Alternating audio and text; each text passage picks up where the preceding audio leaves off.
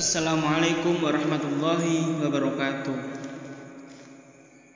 Innal hamdalillah nahmaduhu wa nasta'inuhu wa nastaghfiruh wa nastahdih wa na'udzu billahi min syururi anfusina wa min sayyiati a'malina may yahdihillahu fala fala mudilla lah wa may yudlilhu fala hadiyalah وأشهد أن لا إله إلا الله وأشهد أن محمدا عبده ورسوله. اللهم صل وسلم اللهم صل وسلم وبارك على محمد وعلى آله وأصحابه. وأحيينا الله وأحيينا اللهم على سنته وأمتنا على ملته. وبعد.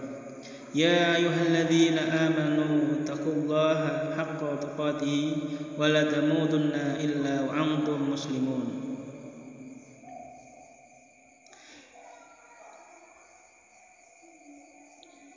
Kaum muslimin yang berbahagia pendengar podcast kafah saya mewasiatkan kepada Anda sekalian dan juga kepada saya pribadi untuk selalu menjaga dan meningkatkan takwa yang hakiki kepada Allah Subhanahu wa taala Sebab inilah wasiat yang disampaikan Allah kepada generasi terdahulu dan juga generasi yang akan datang. Dan kepunyaan Allah lah segala yang ada di langit dan yang ada di bumi. Dan sungguh kami telah mewasiatkan kepada orang-orang ahlu kitab sebelum kalian dan kepada kalian agar kalian bertakwa kepada Allah. Dan jika kalian kafir, maka sungguhnya kepunyaan Allah segala yang ada di langit dan yang ada di bumi. Pemirsa podcast kafah yang dirahmati oleh Allah, dalam kesempatan kali ini saya akan mencoba membacakan tentang wujud wujudkan kejayaan umat dengan kemurnian tauhid. Sesungguhnya tauhid yang murni dan bersih adalah inti ajaran dari semua risalah samawiyah yang diturunkan Allah taala. Ia adalah tiang-tiang menopang yang menegakkan bangunan Islam.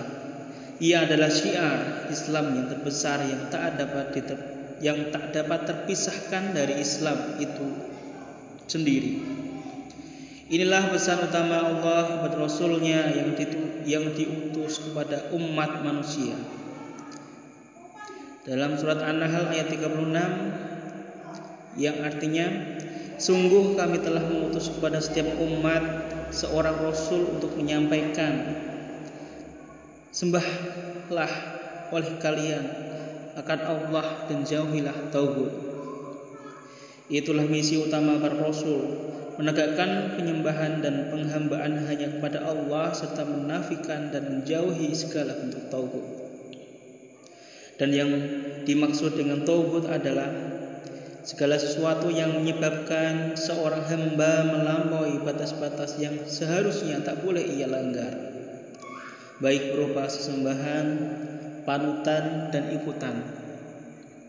Sehingga tauhid setiap kaum komunitas adalah Siapa pun yang mereka jadikan sumber dasar hukum selain Allah dan Rasulnya, yang mereka jadikan Tuhan selain Allah Subhanahu wa taala, yang mereka taati meskipun dimurkai dan tidak diridhoi oleh Allah taala. Tidaklah engkau melihat kepada orang-orang yang menyangka bahwa mereka telah beriman kepada apa yang telah diturunkan kepadamu dan yang diturunkan sebelummu, padahal mereka ingin bertahkim, mengambil hukum dari Tauhid padahal sungguh mereka telah diperintah untuk kafir kepadanya. An-Nisa ayat 60 Kedua unsur penting inilah yang terangkai dalam kalimat suci La ilaha illallah. Tiada Tuhan yang berhak disembah selain Allah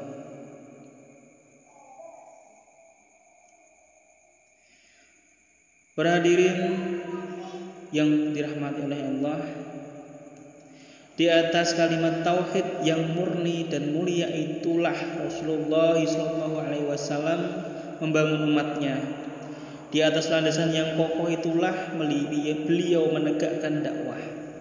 Dari situlah beliau menegakkan generasi yang hanya mengisahkan Allah yang Maha Esa dan membebaskan mereka dari cengkraman makhluk-makhluk lain yang dianggap sekutu bagi Allah Ta'ala.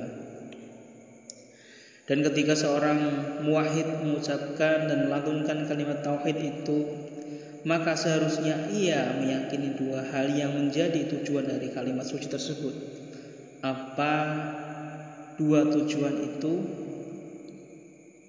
Tujuan yang pertama adalah menegakkan yang hak dan membersihkan yang batil. Sebab makna yang sungguhnya dari kalimat la ilaha illallah itu adalah tidak ada yang berhak untuk disembah selain Allah. Sehingga segala sesuatu selain Allah adalah batil dan tidak berhak mendapatkan hak-hak ilahiyah, yaitu hak-hak untuk disembah. Dan lihatlah bagaimana Rasulullah SAW membersihkan jazirah Arab dari kotoran-kotoran dan kekuasaan tauhid dan patung-patung sesembahan. Ingatlah bagaimana batu besar saat itu yang bernama Hubal yang dikelilingi 360 berhala dihancurkan oleh Rasulullah SAW dengan tangan beliau yang mulia pada saat beliau memasuki kota Mekkah dan penuh kemenangan. Dan semua itu beliau seraya mengulang-ulang firman Allah dan katakanlah wahai Muhammad telah datang al-haq dan hancurlah yang batil. Sungguhnya yang batil itu pasti hancur. Surah Al-Isra ayat 81. Kemudian tujuan yang kedua adalah untuk mengatur dan meluruskan perilaku manusia agar selalu dalam lingkaran tauhid yang murni kepada Allah yang terpancar dari kalimat tauhid agar semua tindak tanduk manusia dilandasi oleh keyakinan bahwa Allah lah satu-satunya Tuhan yang Maha Kuasa. Dan agar kalimat tauhid itu dapat berhasil guna dalam mengatur perilaku manusia, maka ada tujuh syarat yang harus dipenuhi yaitu al-ilm al-ilm yaitu mengetahui maknanya yang benar. Al yakin meyakini kandungannya tanpa ada keraguan. Al ikhlas tanpa ternodai oleh syirik. As syirik membenarkan tanpa menustakannya. Al khobul menerimanya dengan penuh kerelaan tanpa menolaknya. Al inkhiyat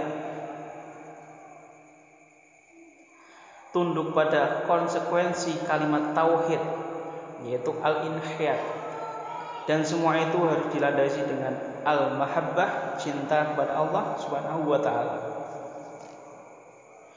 Bila ketujuh syarat tersebut telah terpenuhi, maka insya Allah seluruh ibadah dan amal kita akan selalu terhiasi dan diterangi oleh kemurnian tauhid, sehingga semuanya dikerjakan hanya karena Allah.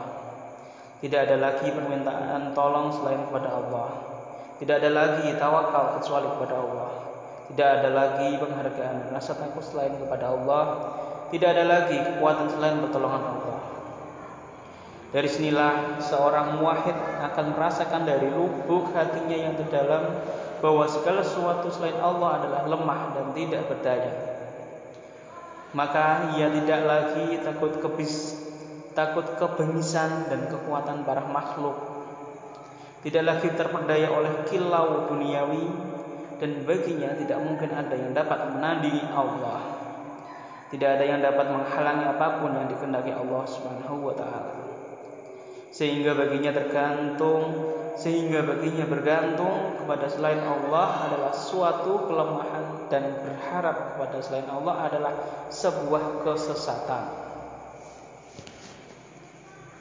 Dalam surat Al-Hud ayat 133 dan bagi Allah lah segala hal gaib yang ada di langit dan di bumi dan kepadanya lah segala perkara dikembalikan.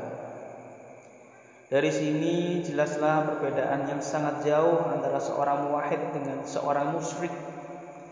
Seorang muwahhid adalah orang yang mengetahui zat yang menciptakannya sehingga ia pun beribadah dan menghamba kepadanya dengan sebenar-benarnya.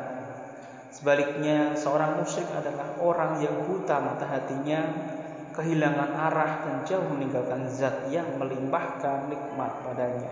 Nauzubillahi min zalik.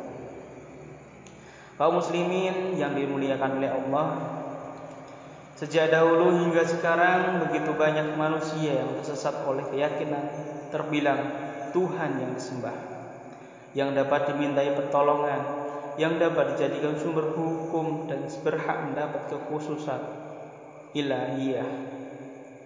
Dan keyakinan ini adalah sebuah kesesatan yang nyata yang telah diperangi oleh Islam dengan keras. Sehingga tidaklah mengherankan bila tauhid yang murni kemudian menjadi syiar terpenting Islam selalu ada dalam aspek iktihad dan amaliyah.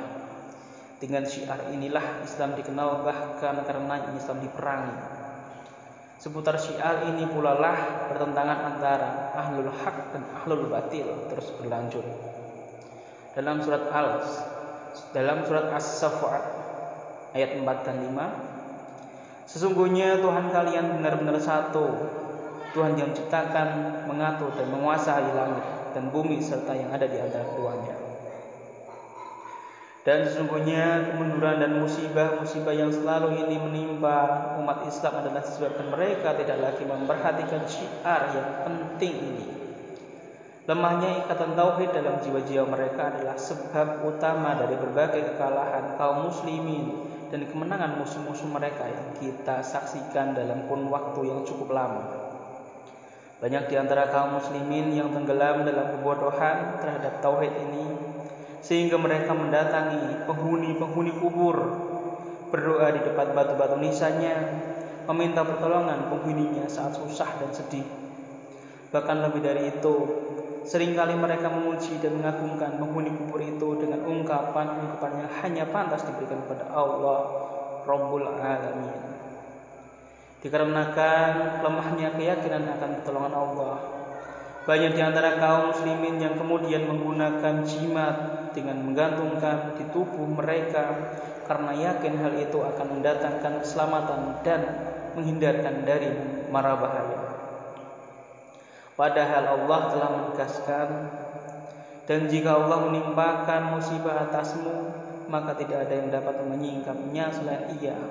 Dan jika Ia memberikan kebahagiaan padamu maka Ia maha kuasa terhadap segala sesuatu. Surat Al surat Al-An'am ayat 17 dan suatu hari Nabi Shallallahu Alaihi Wasallam pernah melihat lelaki yang menakan jimat di tangannya. Lalu beliau berkata, "Cabutlah benda itu karena ia hanya akan semakin membuatmu lemah atau takut. Karena sungguhnya ia karena sungguhnya jika engkau mati dalam keadaan memakainya, maka engkau tidak akan beruntung selamanya." Hadis riwayat Ahmad dengan sanad la ba'sah dan juga dirayatkan oleh Imam Ahmad bahwa Rasulullah Shallallahu Alaihi Wasallam bersabda, barang siapa yang menggantungkan jimat maka sungguh ia telah berbuat syirik. Di antara kaum muslimin juga terdapat orang yang terfitnah oleh para tukang sihir dan peramal yang katanya dapat meramal masa depan. Padahal Nabi Shallallahu Alaihi Wasallam yang mulia telah menyatakan Barang siapa yang mendatangi tukang ramal atau dukun lalu mempercayai apa yang dikatakannya, maka sungguh ia telah kafir terhadap apa yang diturunkan pada Muhammad. Hadis riwayat Abu Dawud, An-Nasai, At-Tirmizi, Ibnu Majah dan Al-Hakim.